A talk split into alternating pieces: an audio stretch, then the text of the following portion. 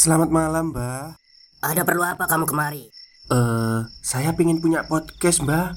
Biar pacar saya makin cinta sama saya. Loh, loh, loh. Mau bikin podcast kok tanya dukun? Sekarang kamu download aplikasi Anchor.fm. Di situ kamu bisa buat podcast gratis dan podcast kamu bisa didistribusikan ke platform mana pun. Dan di aplikasi atau website Anchor.fm juga terdapat fitur-fitur yang memudahkan kamu untuk membuat podcast. Oh, gitu ya, Mbak. Kalau gitu, saya boleh minta password wifi-nya, Mbak. Buat apa? Buat download Anchor.fm, Mbak.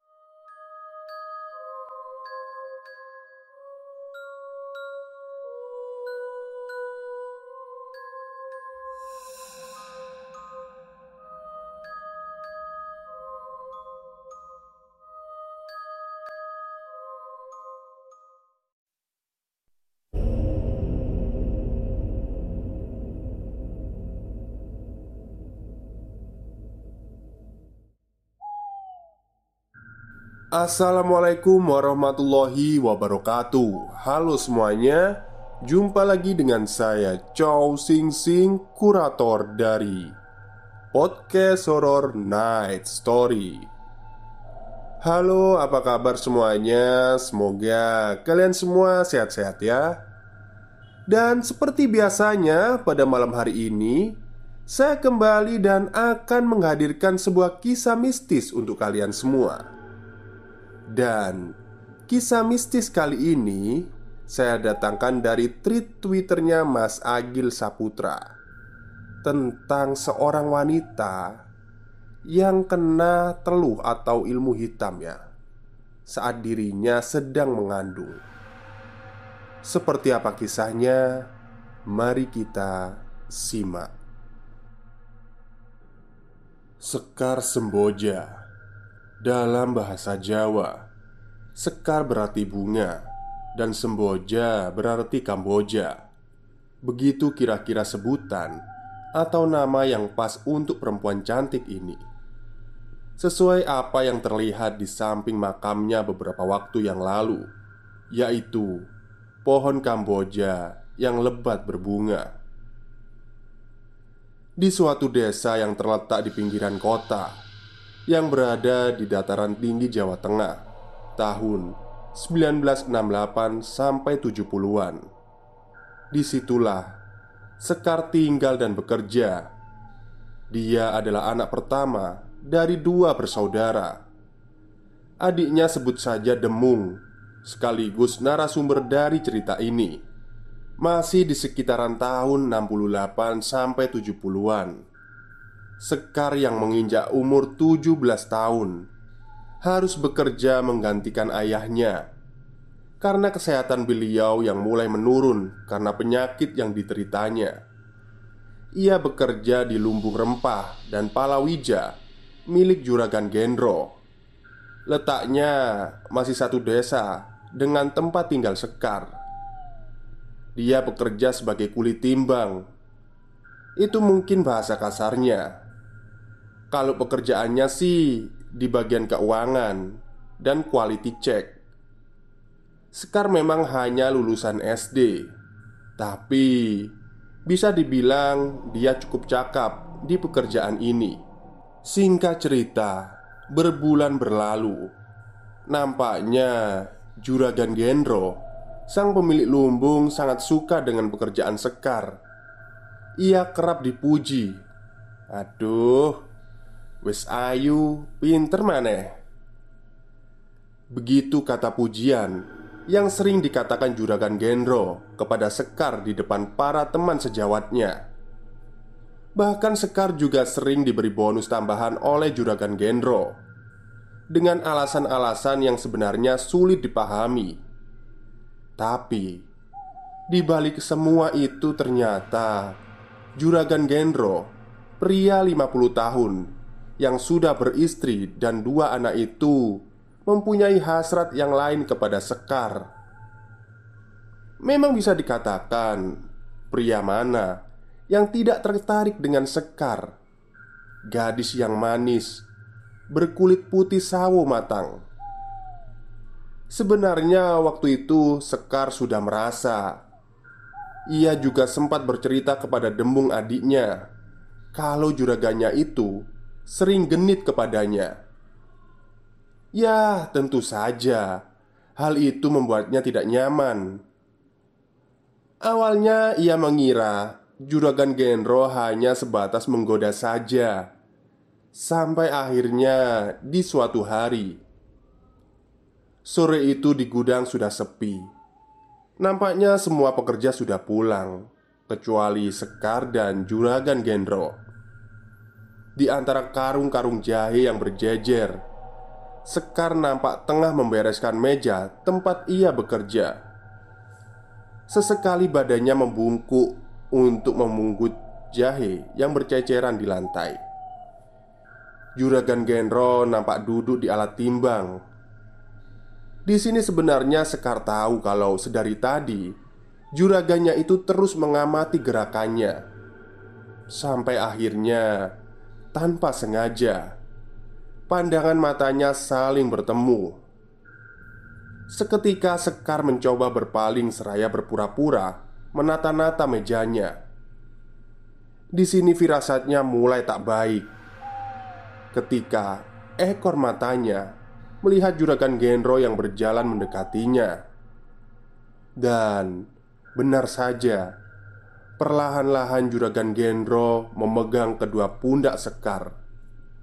Mendekatkan mulutnya ke telinga Sekar dan berkata, Cah Ayu Sekar sangat ketakutan Mencoba melepaskan tangan itu dari pundaknya Tapi Justru di sini Juragan Genro mulai tak terkendali Dan di sinilah Sekar di rupa daksa Oh, di rupa daksa itu Diperkosa ya ternyata ya Oke kita lanjut ia sudah mencoba memohon agar juragan Genro tak melakukan hal ini.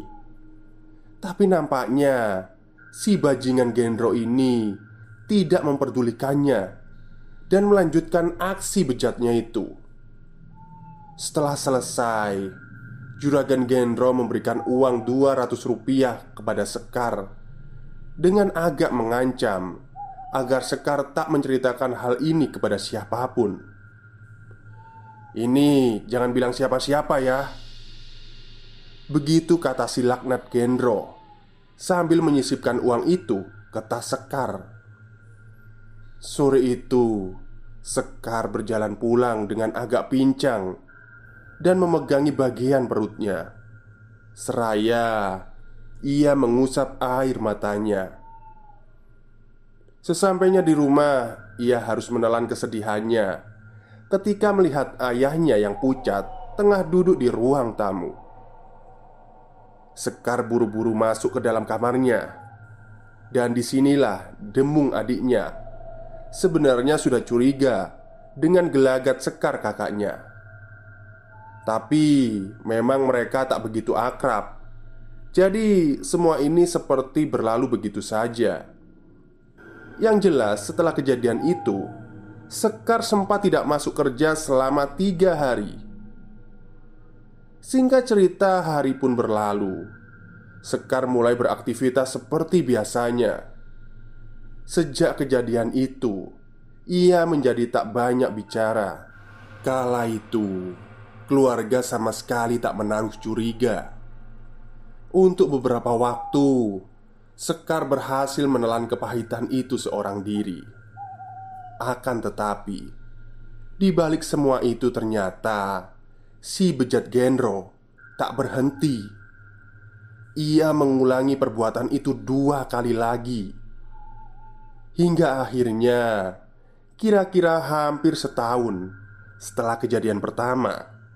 Ibunya mulai curiga karena Sekar selalu memakai baju hangat di dalam rumahnya untuk menutupi perutnya yang sudah mulai membesar.